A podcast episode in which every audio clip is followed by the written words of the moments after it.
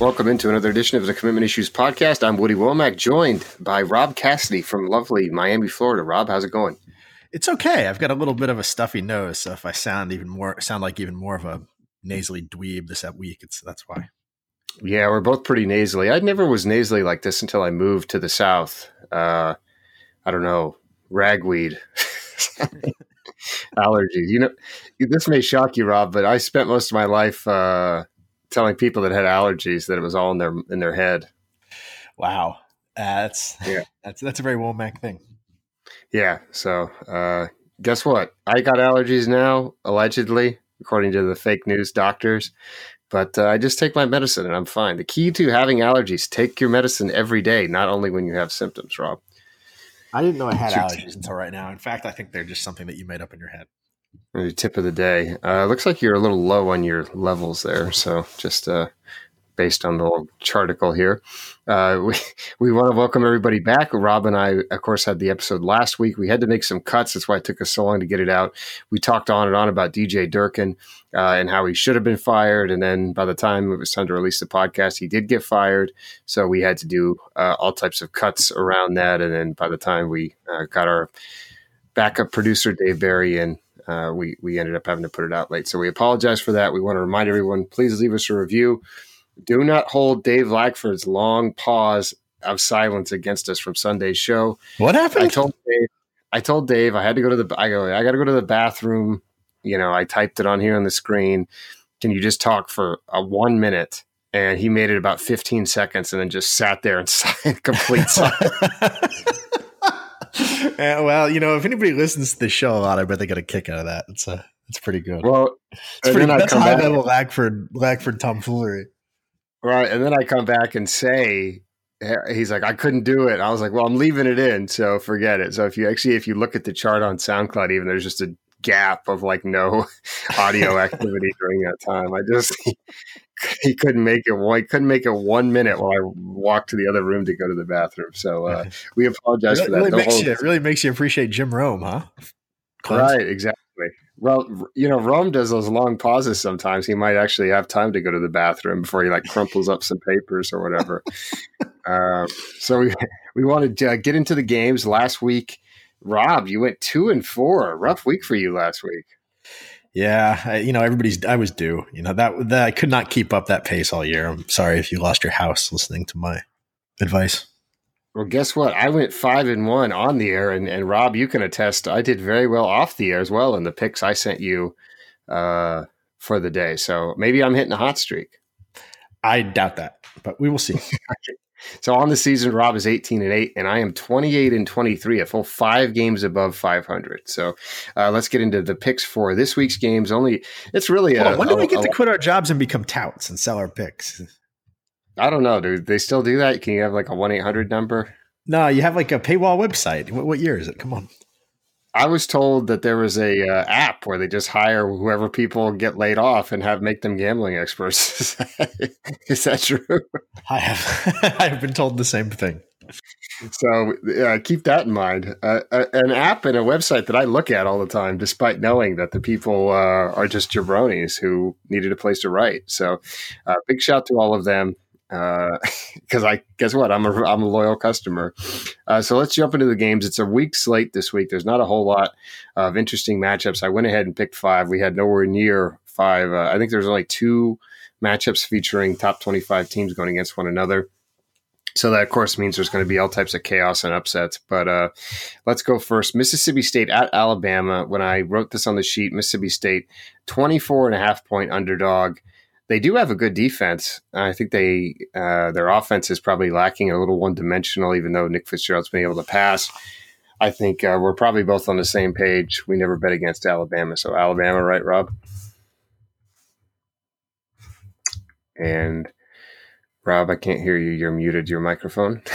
ah, know, I had a brief Lackford moment there. I was sitting here talking about you know last week and us talking about Alabama, but yeah, no, you had it right. I'm I'm not betting against Alabama ever again. Okay, Clemson got 20 point favorites going on the road to Boston College. Clemson has covered some impressive lines over the past two or three weeks, including the 40 point spread against Louisville. Everybody's playing, they're scoring 70 points. This is kind of strikes me as a as a game to be worried about. I do think AJ Dillon is still banged up for Boston College. I think he's supposed to play, but uh, says he's questionable right here. So I don't, you know, I don't know what that means as yeah, far as college football goes, but I mean, it's 50 50, right? I thought, pr- yeah, I guess so. I mean, that's what it means in the NFL. But, uh, you know, I'm just basing this off of what my college fantasy football lineup says. So it's not, I'm really just as questionable. Well, I'm going to, that's a lot of points on the road, but guess what? Just much like you don't bet against Alabama, you don't bet against the greatest football player of all time. So I'm taking Clemson. What do you think, Rob? Uh, give me the Eagles. I think Dillon will play. This, you know, let the record show that I continue to bet against Clemson and continue to lose. Uh, you know, I think Dillon will play, and I think the Eagles are a scrappy bunch. I don't think they'll win outright, but you know, I think this is too many points. All right. Um, Oregon going on the road to Utah. Oregon was a is a three point underdog. I might have to check this again because it seemed pretty weird that uh, that Oregon was an underdog considering what happened with Tyler Huntley getting knocked out, it is really hard to go play in Utah. I think that that's one of the sneakiest like home field advantages. And even when they're not good, they have a very good team this year. Uh, yeah, Utah minus three, line staying there. Both teams are three and three. Uh, Oregon's offense has been pretty lackluster.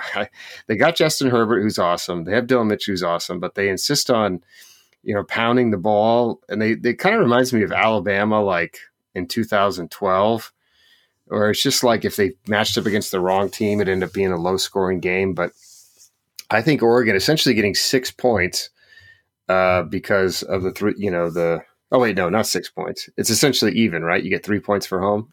Essentially, yeah.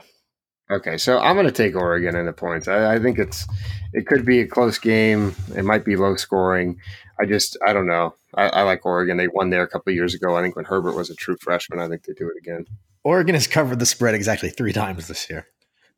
Give me the years. Well, there's been some. that's, that's all. I don't have any other explanation. There's been some crazy spreads on their games. I mean, some of the games where they were favored, and you're like, that's a lot of points. And Would you like to guess who the best team in the country is against the spread, and who the worst team in the country is against the spread this year? Uh, the there are two teams, probably, three teams tied for worst, and one, two, three, four, five teams tied for first. I'm going to say that Alabama's the best. Yes, no, no, no, they're six and three. There are one, two, three, four, four teams that are eight and one, and one team that is eight and two. Okay, give me a, at least give me a hint. Uh, all of them except for one are from uh, a group of five conferences, and the one is from the Pac-12. Okay, uh, Washington State. They are. They are tied for first. Okay, and then I'm going to say uh, Utah State. They are also tied for first. Okay, and Houston. Nope, Buffalo and UAB. The uh, Blazers eight and one against the spread with a football team that just took a year off. And and the one game that Buffalo uh, did not cover, I think the game they lost was the one that I was touting them as the lock of the week. So, would you like to guess the one team that is one and eight against the spread this year? I think you can get this. Uh, Kansas? No, no, no, no, no. Probably worse than Kansas. I, I think they are uh, in the ACC. Oh, not Rutgers. No, it is Louisville. One and eight oh. against the spread. I mean, that is tough sledding. That is bad. We we but we've been telling you, we've been telling you since July that Louisville is going to be bad. Uh, okay, so let's move on to the other games. Texas, uh, one and a half point uh, favorite at Texas Tech. Guess what? Uh, Alan, Bo- I don't know what's up with Alan Bowman. I know he's out of the hospital. I don't know if that means he can play. If he plays, I think it's a no brainer to take Texas Tech. If he doesn't, who knows? But guess what? I'm taking the Red Raiders anyway. I'm with you, Womack. We're on the same page. I'm taking them. Texas three and five against the spread. They haven't looked great recently.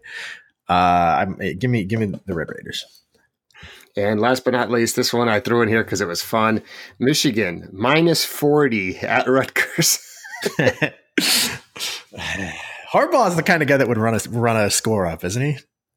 Well, here's why I think they cover. This is insane to pick. I should not pick against a 40 point spread. But I've been on a 30 point spread between two college basketball teams I can't name a player on last night. So you're doing better than me. I won though.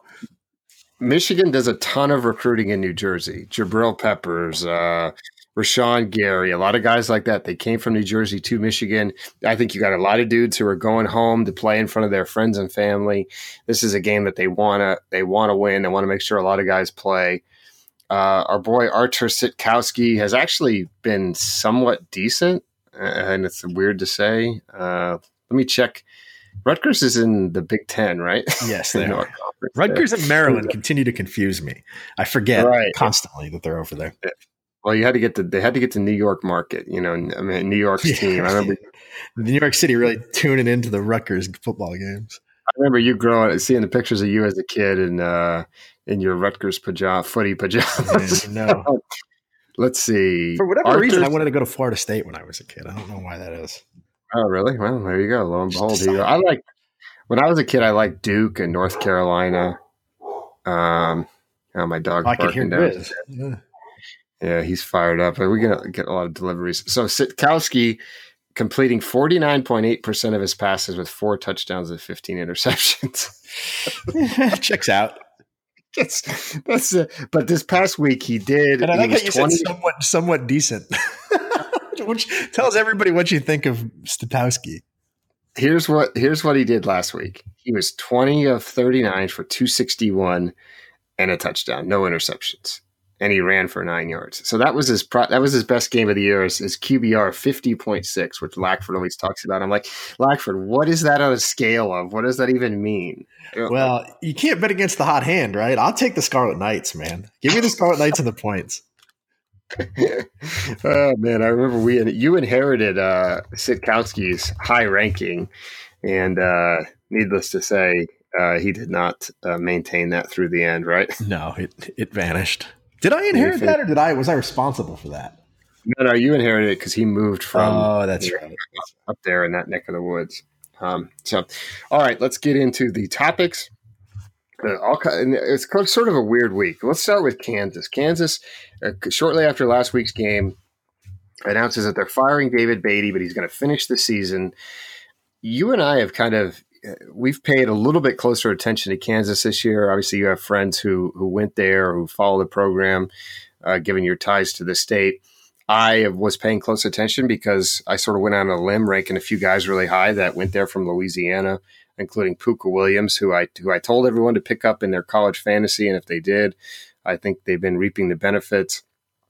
They've actually looked pretty good, and here here's my point to you, Rob. If they didn't lose Week One to Nicholls State in a game they should have easily won. The game that I think Pooka didn't even play in that game. I think if he plays, they win. Instead of being three and six, they're four and five, and I, I don't think you could fire him. I mean, he just beat TCU. They've won Power Five games, but I think they've decided that hey, look, we're not the worst of the worst anymore. We actually have somewhat of talent on this roster. We've we've covered up from the disaster of like lack of scholarships, the JUCO experiment that failed miserably. So maybe they think, hey, let's strike while the iron's hot. Maybe we can get someone to come here because it's not a complete disaster. I feel bad for Beatty. I think, you know, like I said, if he wins that game, I think he still gets the job, but they clearly had been wanting to move on a new AD. You and I both had the same reaction, Rob, but, uh, you know, what, what I guess kind of give the people your opinion uh, on how you thought they Yeah, no, I don't have a lot to say that you didn't already cover. I mean, they are notably better than they were. But at the same time, if they think they can get Les Miles in there, and it seems to be that they think that, uh, then I think you make the move. I know that everybody's seems to want to poo poo this prospective hire with Les Miles, but I don't understand how, if you're Kansas, what's the bar? You know, you have a chance to get a guy that won a national championship, uh, that has extreme ties to Louisiana where you're recruiting. Yes, he's old. Yes, he's been out of the game for a couple of years. But what who do they want? Like, I mean, it's not the program isn't a complete disaster like it was, but it's still not an attractive job. If you get a chance to get a guy that won a national title, uh, who who is this, you know, slam dunk hires that, that's out there that everybody thinks they should pass on Les Miles if they can get him and hire? Well, and it's it's this is being the, the Les Miles like thing is being sort of perpetuated by some national college football writers I've seen on Twitter, and I've even seen some articles like "Don't hire Les Miles." It's like, okay, in in theory, if you're Kansas, you'd want to sure. Would you want to hire Scott Frost or somebody? Yeah, of yeah. course you would. Les Miles would be a bad hire for Texas, or right. even for like Kansas State or a team that's has you know some recent history of being good. Uh, it's it's a good hire for Kansas. Here, here's he's not a recruiter. Here's why I think it would be a great idea. Now, this is we saw we've seen old coaches, old like him, like George O'Leary, whoever else you want to name, go to these places that are disasters and build the program up. People forget Les Miles had success in the Big 12 at Oklahoma State before he went to LSU. He won a national championship at LSU. Now, is he gonna is he gonna take Kansas to the Orange Bowl? Probably not. But if if he could do what you know, even uh, Mark Stoops has done at Kentucky and get to the point where they're going to a bowl game every year, I mean, what? Why wouldn't you take it? I, I don't understand. Like, I don't get the. I'm not a Les Miles defender. I'm not obsessed with him. I just think we've taken this whole he eats grass and does weird things and turned it into he sucked as a coach, which is not true and was something you and I talked about just in our normal day to day conversation. As you mentioned, you said, you know, he was he was done in by the fact that him and Nick Saban were in the same division. And and you said this you said your your analysis was if you put Bill Belichick and Nick Saban in the same division, one of them would lose every year and, and then, get fired. so if they hire Les Miles, I think it's a great move. And, and to the point now, I think it was reported today where they're already in talks. I think it's going to happen. And I think uh, you and I might have to get to work uh, writing some stuff ahead of time because I think it's going to. guess what? Like you said, they can keep the connection to Louisiana. This only helps it because now instead of the you know you you have Tony Hull who's the the recruiter who has the ties to New Orleans who's gone in there and got Pooka Williams, got Corey O'Hara. Kids from down there still know who Les Miles is. You know, it's not like they've forgotten over the last four years. That's what I'm saying. He has personally, in my opinion, I think he has better relationships with the coaches in New Orleans than Ed Orgeron does. So I think if he goes in there, he keeps that staff uh, in place. He can go down there and recruit.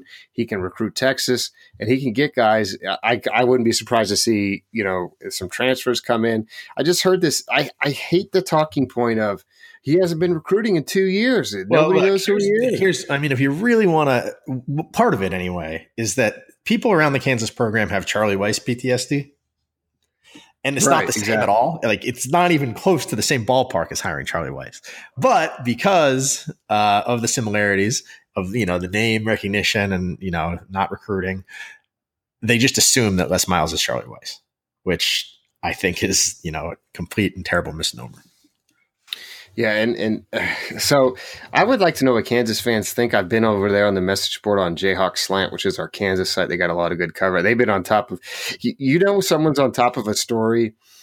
Rob, of course, uh, when the firing gets announced and they've got like five pieces of content ready to go. yeah, that that tells you that they knew what was going to happen and they they were prepared, and so that means they're dialed into the situation. So as a as a person who observes sports, I always pay close attention to that.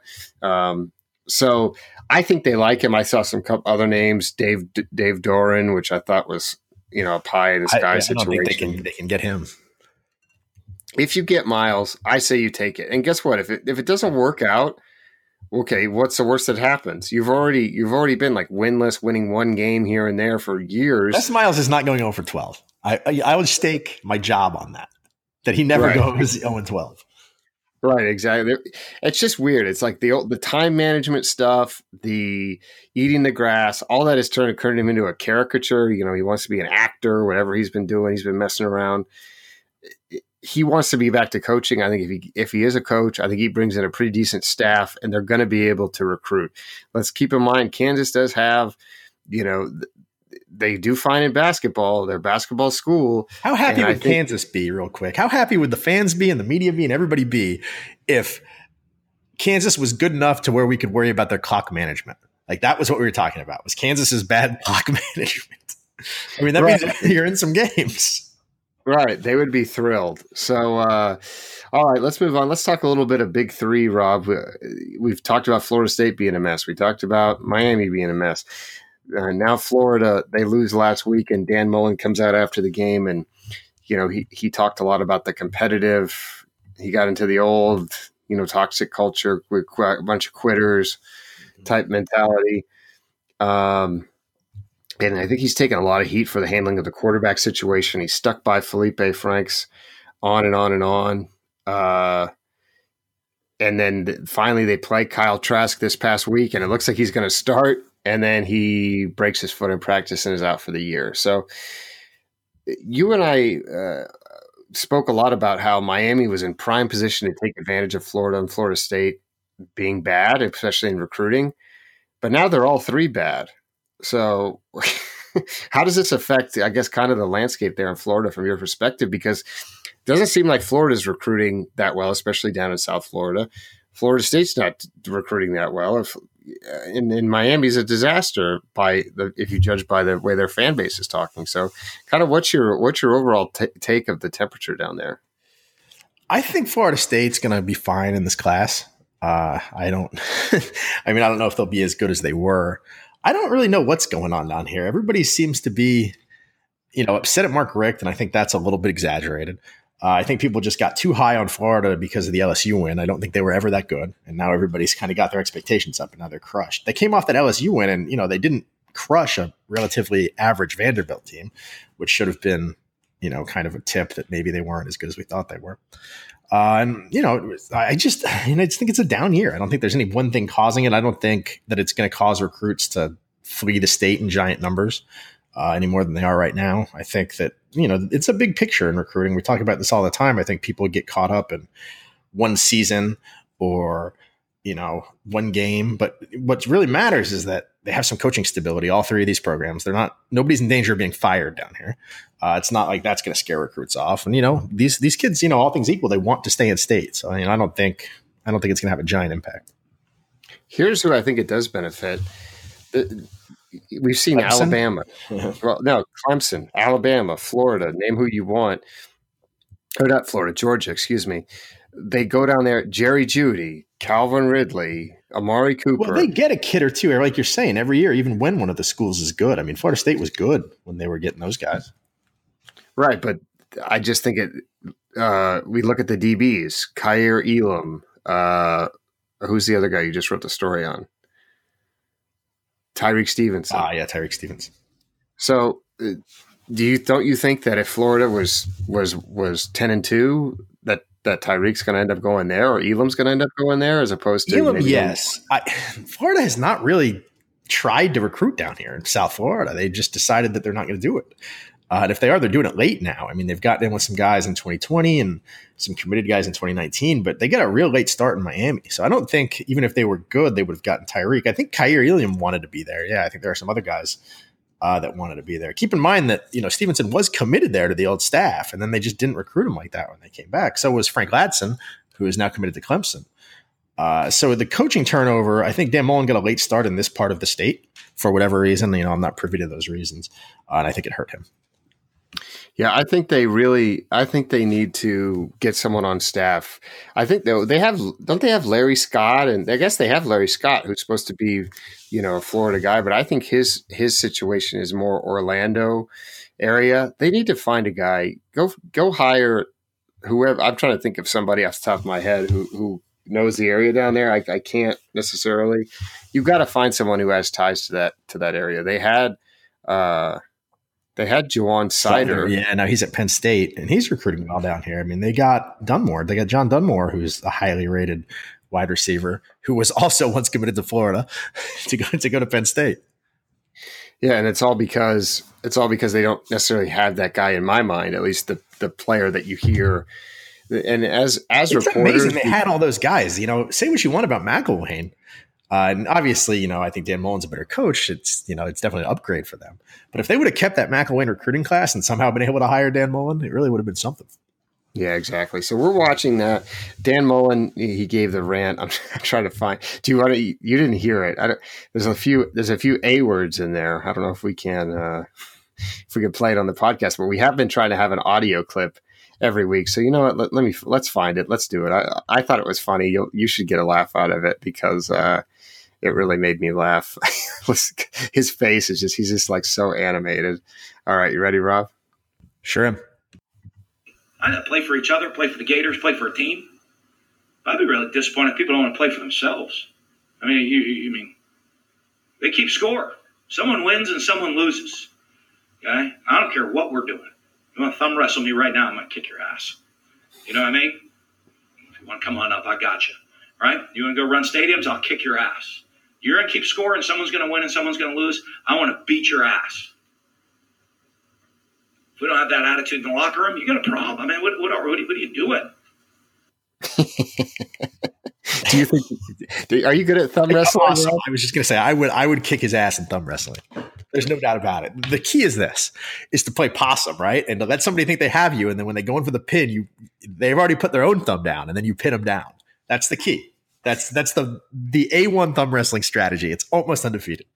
Do you remember like one, two, three, four? I declare a thumb war. Yeah, and I'll immediately that? yeah, and then I'll immediately play possum. I'll put my thumb down. And when you come in to try to pin my thumb, I've got you where I want you. Uh, okay, I'm not good at thumb wrestling. It's not one of my well, things. Now you are. I just gave you the secret. You? Well, I don't know if it's a, a quick. I don't have the quick twitch uh, reflexes or whatever, but uh, your hips are not loose enough. Your thumb hips. I sort of like this approach as opposed as opposed to what we talked about with Taggart and Pruitt over the last few weeks of of I'm going to replace the guys. You know, like uh, he didn't go as that far, but it's clear he's fired up about you know the the competitive nature, and I think it's easy to it's easy for these coaches to get frustrated because of the player dynamics have changed just in the last decade. The attitudes of the players have changed so much. Uh, and you could say, oh, it's everybody gets a trophy, millennials, whatever you want. But the bottom line is the kids do care about the kids do care about their stats more than they used to uh, pub- publicly. The kids care about, hey, I don't want to get embarrassed on social media. I don't want to make a bad play. I don't want to do this. And they tend to shut down easier. That's just how it is. You and I've seen it even in the six years we've been doing this, where kids get so mad. Kids, kids get so mad about their ranking when they're sophomores that they may never talk to you again uh, over the rest of their career. Yeah, and I understand some of it. Like I understand worrying more about your stats because like the goal you're playing for free. And the goal here isn't to play for free. Everybody's goal is to go get paid. So that part I get. Uh, I don't everything else, you know, who knows what the reason is behind that. But I understand caring about my stats, whether it be publicly or privately, because if I'm playing college football for free uh, and probably getting CTE because of it, I'm, I'm trying to get paid. okay. All right, moving on. Uh, let's talk about the situation we have at Louisville. It's looking more and more like they're going to fire Bobby Petrino. And of course, we always tell Lackford he can't talk about Louisville, and he's not on to talk about it when we finally actually do want to talk about it. The situation's a disaster. You mentioned earlier they can't cover the spread. I saw yeah, a tweet. You can't cover the spread in this world. What are you really? Exactly. I, I saw a tweet the other day that said uh, I think it was from Mark Ennis that said 20 players have put in for their transfer are in that that transfer database, which is a huge amount from the team. We've seen some high profile guys leave already, including their quarterback uh, Jordan Travis, who is viewed by many to be like, you know, the eventual successor there. He's leaving. Uh, he's from down in Florida. Some people think he might land at UCF. Um, we saw uh, Russ Yeast, who is a famous Kentucky legacy. His dad was like a star at Kentucky, and he chose Louisville, and it was like a huge deal at the time. He's he started last year as a freshman. He's gone. So Louisville's a disaster. All signs point to them firing Bobby Petrino, even though it's going to be a big buyout. His buyout actually goes up next year, so it's like they're going to have to, to, to rip the band-aid off.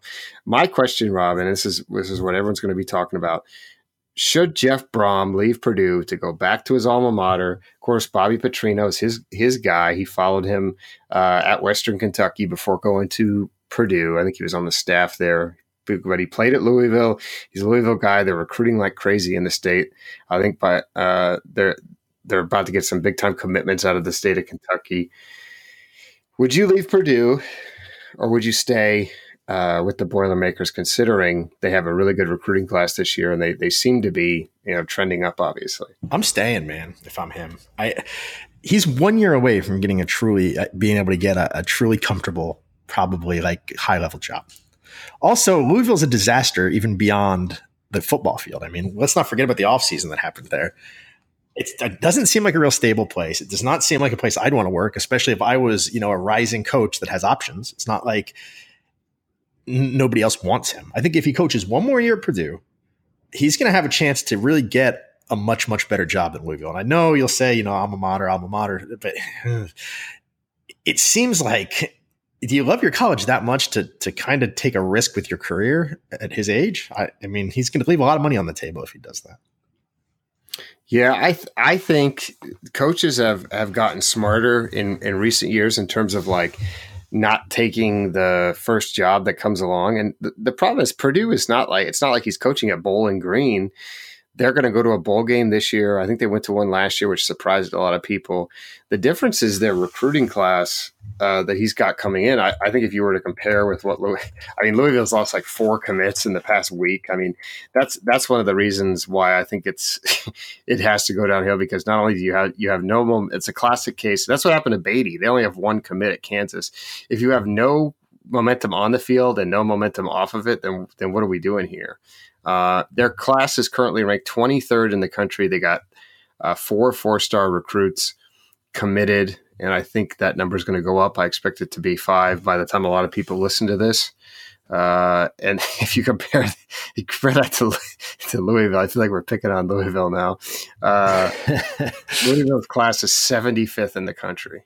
So you've well, got I mean, you to themselves. It's not like we're picking on them. I mean, it is a place. I mean, it's. I guess we are kind of picking on them. It's been a rough year.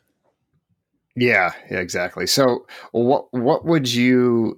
I mean, the, the, that's why I'm staying at Purdue. I think you get another raise out of Purdue. Uh, I, have actually, you know, we were looking at some analytics on the internet today uh, with some of the people behind the scenes at Rivals. The Purdue fan base is highly engaged. I, I do think it's tough to say, hey, you got a chance to go home, you got a chance to be the hero, lead Louisville back to greatness. But I still think this isn't Scott Frost going back to Nebraska because he was at UCF. You know, even you could say, okay, well, what's the difference between UCF and Purdue? Well, uh, I mean, money mostly, right? Like you're in a Power Five conference. Also, in that division, there's a chance that Purdue could become like a juggernaut and be competing with Wisconsin every year to to win that side of the division.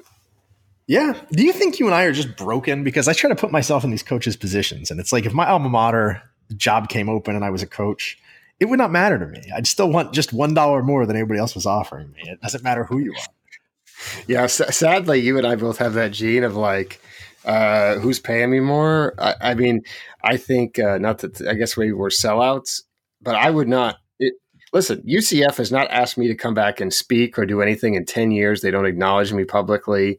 I can't even get, I, we tried to get Frost on the podcast. He wouldn't do it. We tried to get Hypo on the podcast. He wouldn't do it. Uh, you have a few more connections to your alma mater uh, in terms of notoriety or uh, knowing important people. But I would not, I mean, listen, if, if, USF called and said, like you said, hey, we're going to give you two dollars more that would be whatever they their fake Texas hand signal is, whatever it would be. That I would be doing that, and that's that's just we're heartless. I'm not, you know. There's not one piece of I don't even have my diploma on the wall, you know. So maybe we're the wrong people to be put in a situation, especially because we cover college sports. You think we would, you know, empathize more with it, but I just think when you become a football coach, and you know, it's fine. That's where you went to school, but Jeff Brohm doesn't owe Louisville anything. Um, no, I. I, I, you know, I'm anti loyalty in, in the business world, no matter what. I would love nothing more than to see Bill Snyder like get pushed out the door at K State and then go to Kansas, try to rebuild the program. So I once had somebody tell me, and this person uh, is now a superstar in the media landscape. We're talking, you know, she's she's she's meeting the president she got one president saying she should be fired. she told me when I was young, and this was when she was just kind of a, a, a newspaper columnist. She said, "Look, no one's gonna. This place is never gonna be loyal to you. You got to look out for yourself. You need to be loyal to you. You know, don't be loyal to some you know giant corporation. They're not gonna, you know, they're not gonna have your back when it comes down to it." And I took that advice to heart, and I, you know, I, if Jeff Brohm wants to go back, I I actually think he might do it based on what people are telling me. What a sucker! I just don't. Right. what a simp. no kid. Can you imagine? Could never be me. Uh, yeah, exactly. Sorry, that's not us. So Purdue fans were on your side. Louisville, hey, we're sorry. You got to swing for the fences. Louisville's got to try to get him, and they got to pull out all the stops. I think it's going to be tough, but if I were to say, okay, what do you got to you got to bet? Where does he? What does he do if they fire Petrino? My guess would be he ends up uh, caving and, and going back. So, all right. Last but not least, Rob, this is one right in your wheelhouse. Which, by the way, I think I've seen your friends at uh, Barstool Sports have kind of taken our Yeah, shtick yeah, here. My my friends. Uh, yeah, you and Big Cat. I know we're always hanging out. Um, How much I love that. but it's a that's satire, Rob. Satire. yeah. I, somebody um, told me that once. I don't know. So, yeah, they they have this stick where they talk about football guy, which is very similar to your thing where you're always talking about uh, coaches who say things for other coaches. Yeah. So, so let's revisit what happened. We had a controversy this week with Will Muschamp. Okay, let's go to Matt Fortuna. Matt Fortuna at the Athletic. You know what? I'm gonna follow him on Twitter right now. He's the first VP of the FWAA. That makes me want to not follow him. I, it's no nothing against the Football Writers Association of America, but I find most people that have that in their bios are not actually uh, writers. Have you noticed that, Rob? I have. Are they like laid off writers? Well, not that they're laid off writers. They always work for some site I've never heard of. And it's like, I, I never joined this. I don't know how to join it. I don't know. I did have one guy who, who was, who was really trolling me via my DMs and was a proud member. And I looked up the president of it and I emailed him. I said, what are you guys doing? Like, what, this guy is bragging about how he's a member. You And then gotta, reply- you gotta close your DMs. Well, he- he replied back to me saying that the guy wasn't even a member. so that was pretty funny. So Matt Fortuna stirs the pot. He works for the Athletic.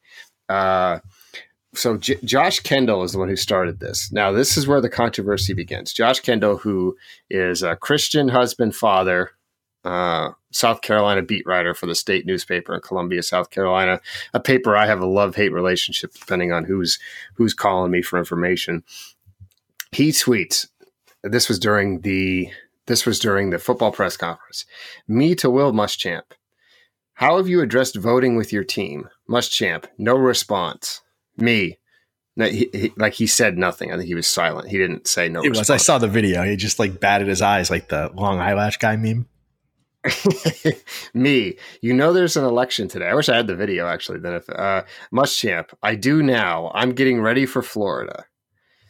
Okay, so that that that tweet sort of takes on a life of its own. Some of the some of the replies, coach basically said, "Keep your politics out of my football press conference." I happen to agree with him. And the next person said, "Oh, give me a break. Talking to 18 to 22 year olds about participating in our dem- democracy is not political." So those are the two. Those are the two competing sides of this argument right there in the first two responses. So, our boy Matt Fortuna. I mean, this is the first VP of the Football Writers Association of America, not to be messed with. He says uh, he he quote tweets it with a quote of his own. It goes a lot further than Saturday afternoons. We're with them Sunday through Friday in the growing process of the future leaders of our country. Will Muschamp, December 7, 2015, in the opening statement of his introductory press conference at the University of South Carolina. Now, we take it one step further. Bucky Brooks, who works for the NFL Network, he played in the NFL. He's also involved a lot in recruiting. I think he works for the Nike camps, if uh, or student sports or something like that. He he definitely cites recruiting rankings a lot, especially when talking about the NFL draft. He retweets it and says, "Just wish that Will Muschamp and others would keep it real when recruiting players and their parents. He doesn't really care about young people beyond their athletic gifts." And what they can produce between the lines. Just say it and quit pretending to be a developer of men. So Well, I'm not telling the guy to stop lying in the living room. You got to look out for number one, but just stop lying at press conferences. That's all you got to do. So still, do you still think, lie to players' parents all you want? Nobody's going to call you out. on that. do you th- so you think Will Muschamp definitely so Chris Clark who works for our uh, South Carolina site Gamecock Central has been fighting this war on Twitter with several people. He's his opinion was that Muschamp was joking. Uh, and that Muschamp's done a lot of other things. You saw the video. Did you feel like he was joking? Do you think he was playing? No, he knew he knew there was an election.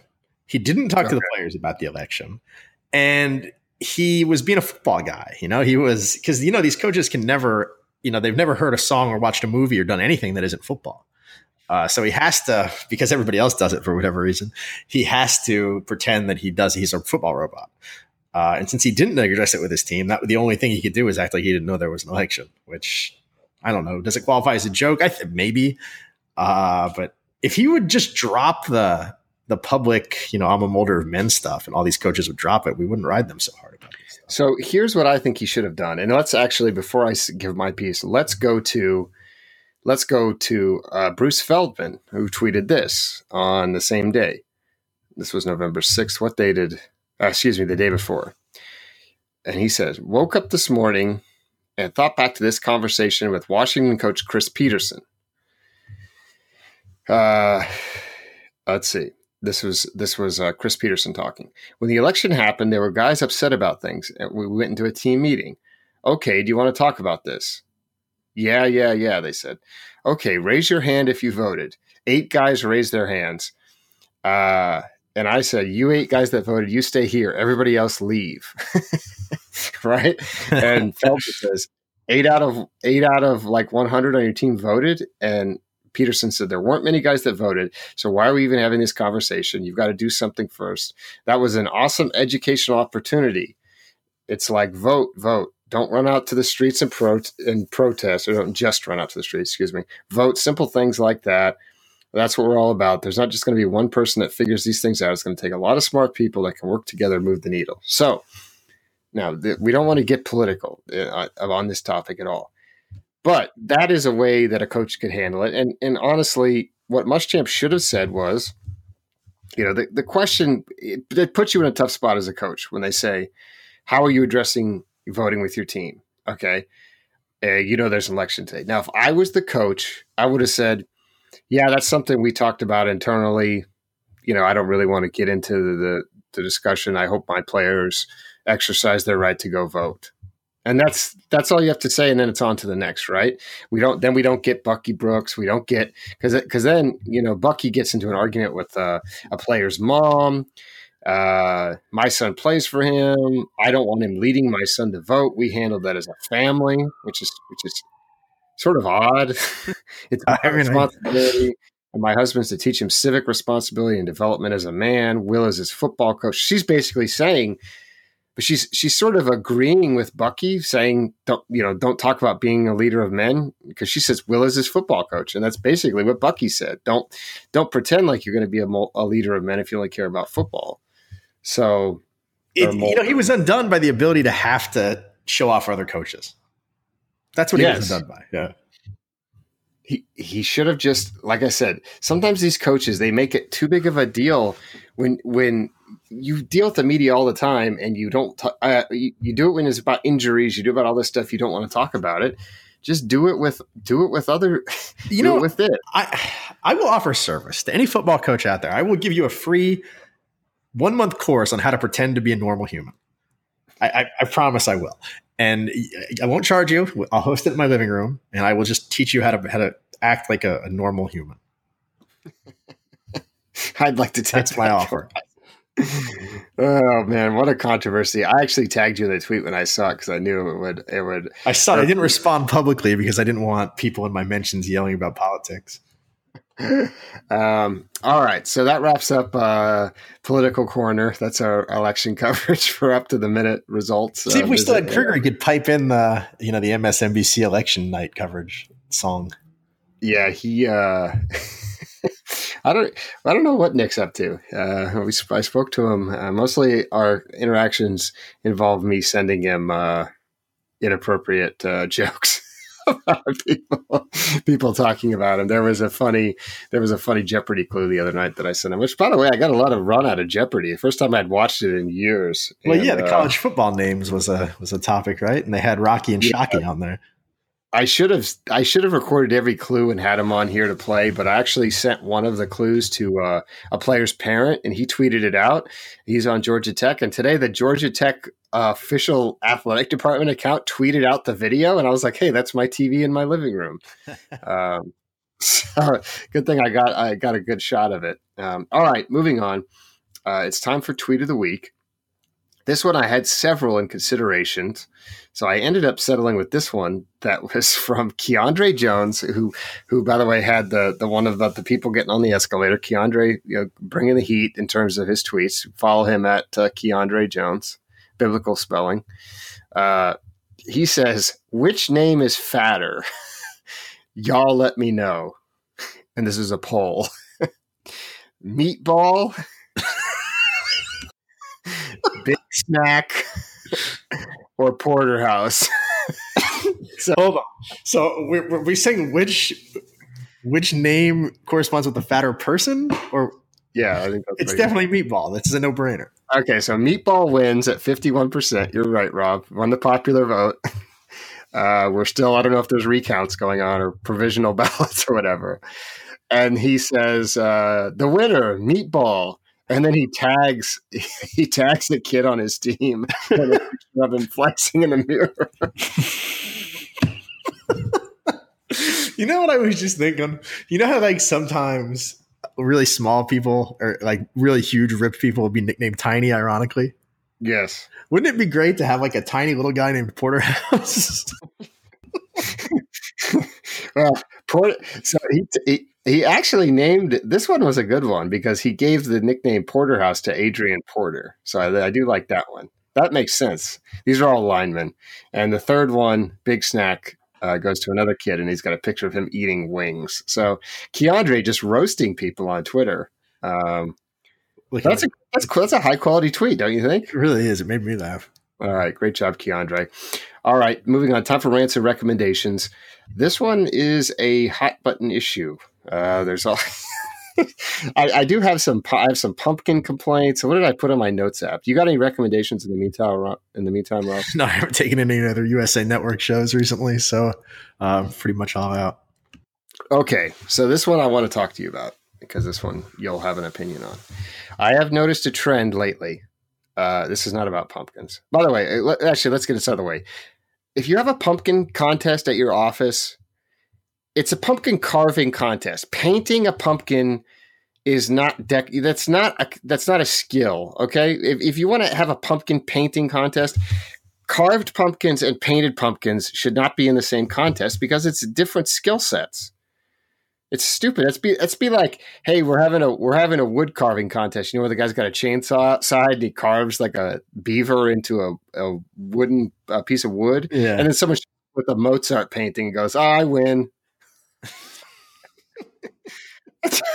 well, yeah, of course you. You're using a paintbrush. I'm using a chainsaw. What are we? What are we doing here? That's Hold that. On, but Mozart also painted. Are we talking about the composer here? yeah, exactly. Mozart. Mozart, and his side was also a painter. Uh, I did not know you that. get the idea.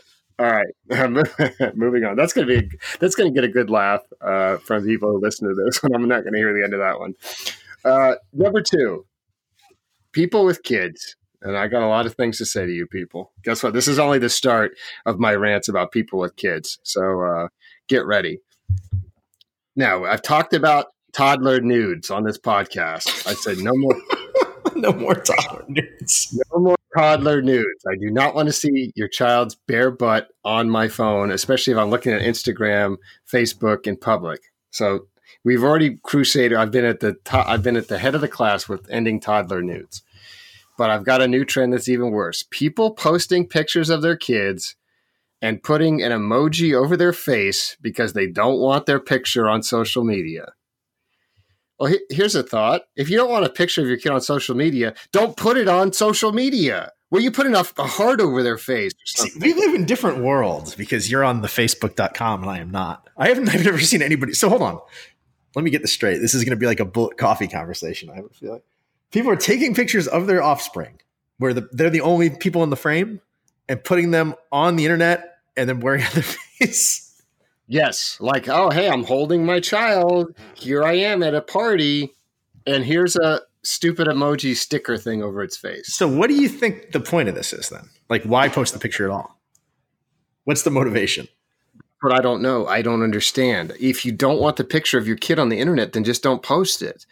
Don't don't. And this is other people too. I've seen this with other people. Uh, you know, there's a subset of people that that you and I pay, you know pay attention to. They'll they'll post a picture of someone else's kid.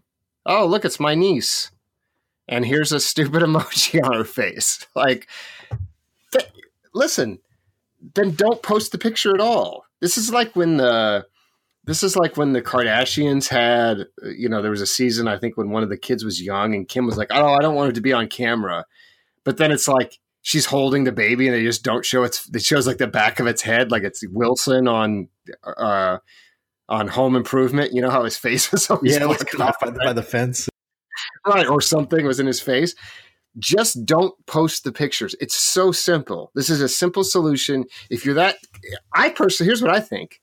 I think it's people want more attention. They want people to have to come see their kids and they don't want to give all the goods away. This is essentially clickbait. Imagine wanting people to come over to your house. oh God, yeah, that'd be the worst. That's I get, I get anxiety when people call me. Nobody's showing up at the door you won't hey you won't believe what this kid's face looks like click, click.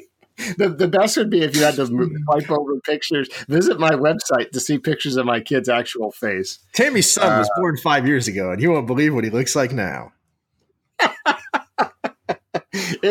You know what they should do? Guess what? Instagram facebook. I know you're having a lot of problems. Here i am to solve them for you. Instead of funny emojis what if there was a filter thing that was like the, you know, and they, it's called like a blurgle, you know, when they like pixelate someone's face who doesn't sign a waiver?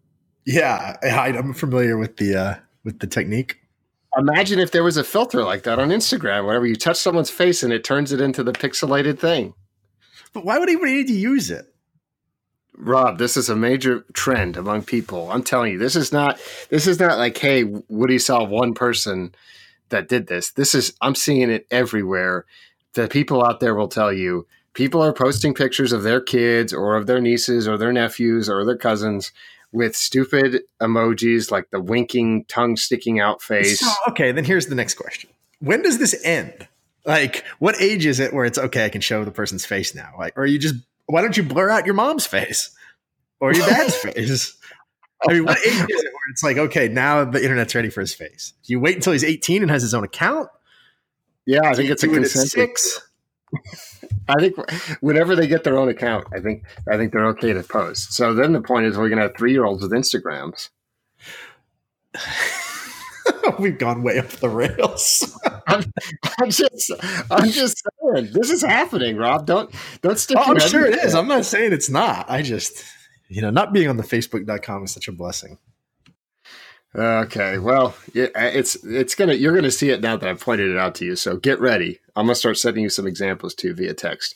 So if you've seen this, let us know. Please tell us. Uh, real quick uh, recommendation.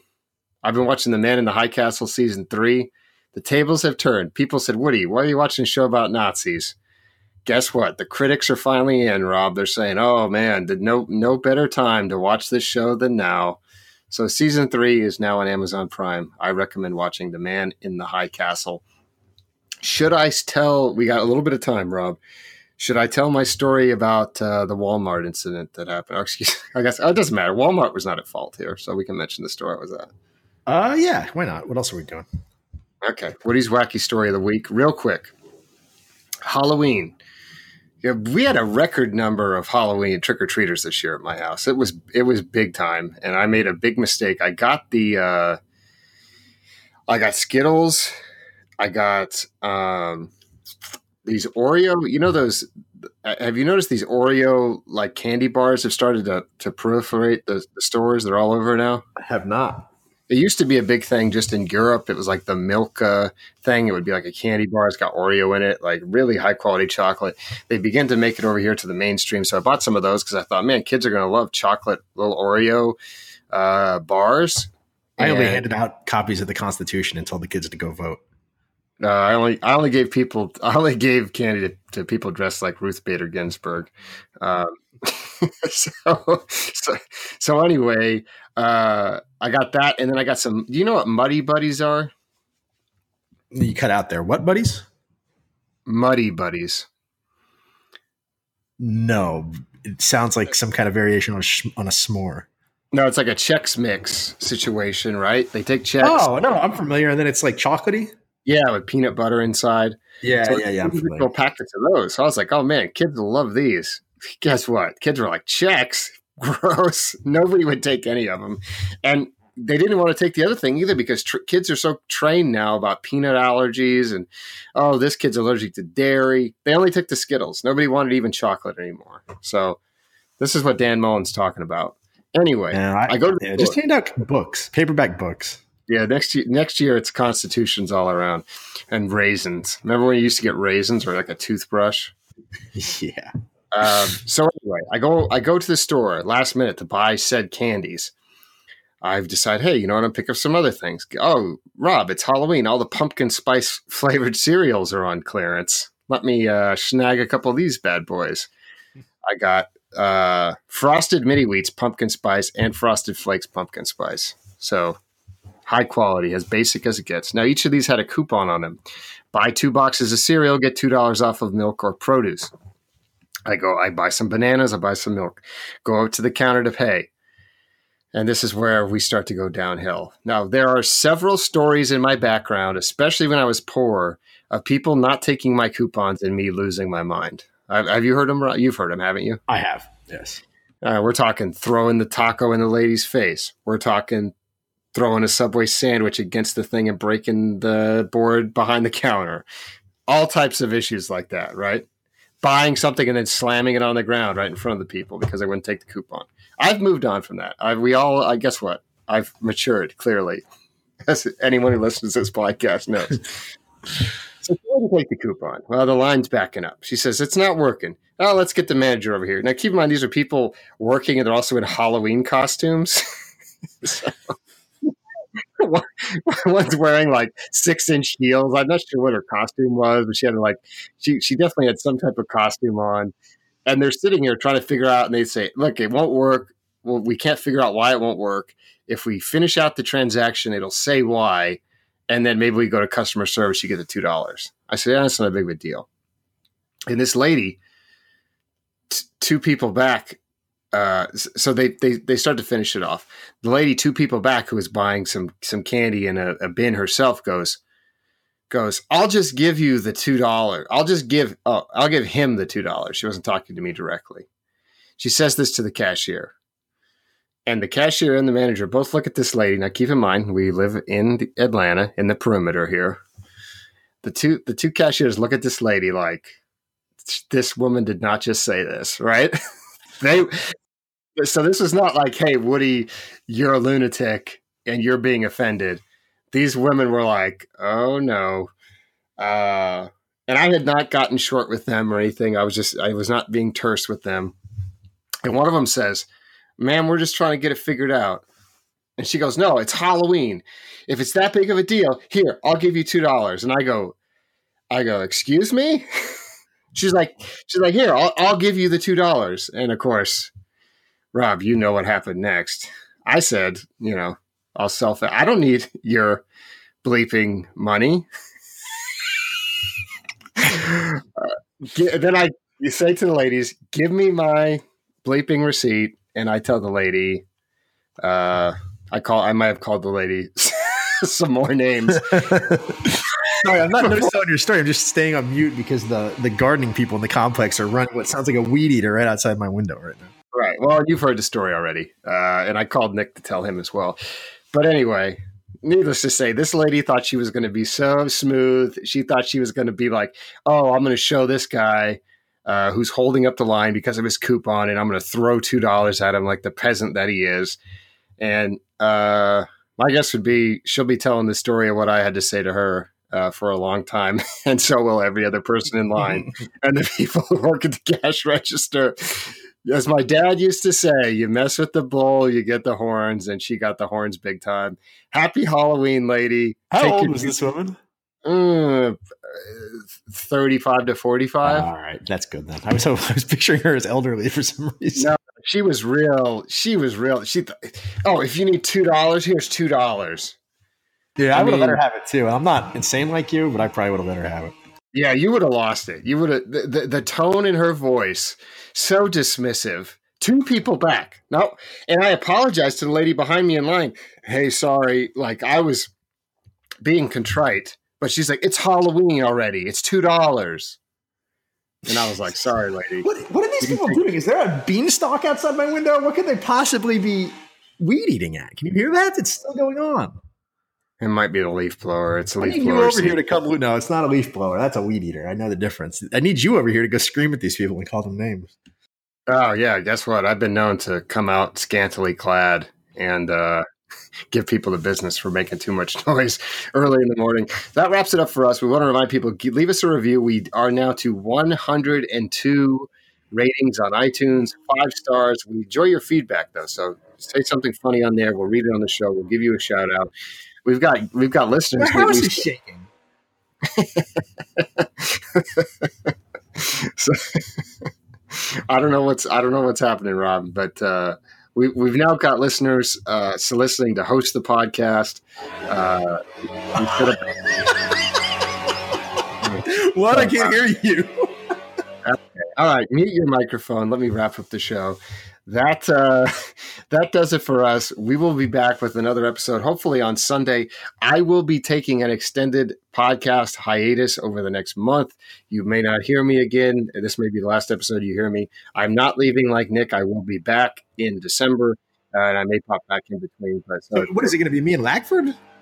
Yeah, it'll be you and Lackford. It'll be you and a rotating cast of characters. I'll probably come on. I mean, what else do I got to do? But I will be taking leave from work uh, for uh, three to four weeks. So that'll give me a chance to uh, go insane over here. You want to talk about yelling at people? I'm going to be out of my yard shaking my fist at people left and right. I mean, so, don't these uh, people know that everybody hosts a podcast these days? I mean, who are you if you don't have a podcast about the, the Walking Dead or whatever? Oh boy, yeah, we could talk. We could talk about The Walking Dead. We got a major time jump. We recently, I quit in season two, man. I it's not good. It's a bad show, but uh, I still watch it while I'm working. It's a watch while working show. So that that wraps it up for us. To our boy M Deuce, uh, go ahead, play us out. We'll be back with a new episode next week.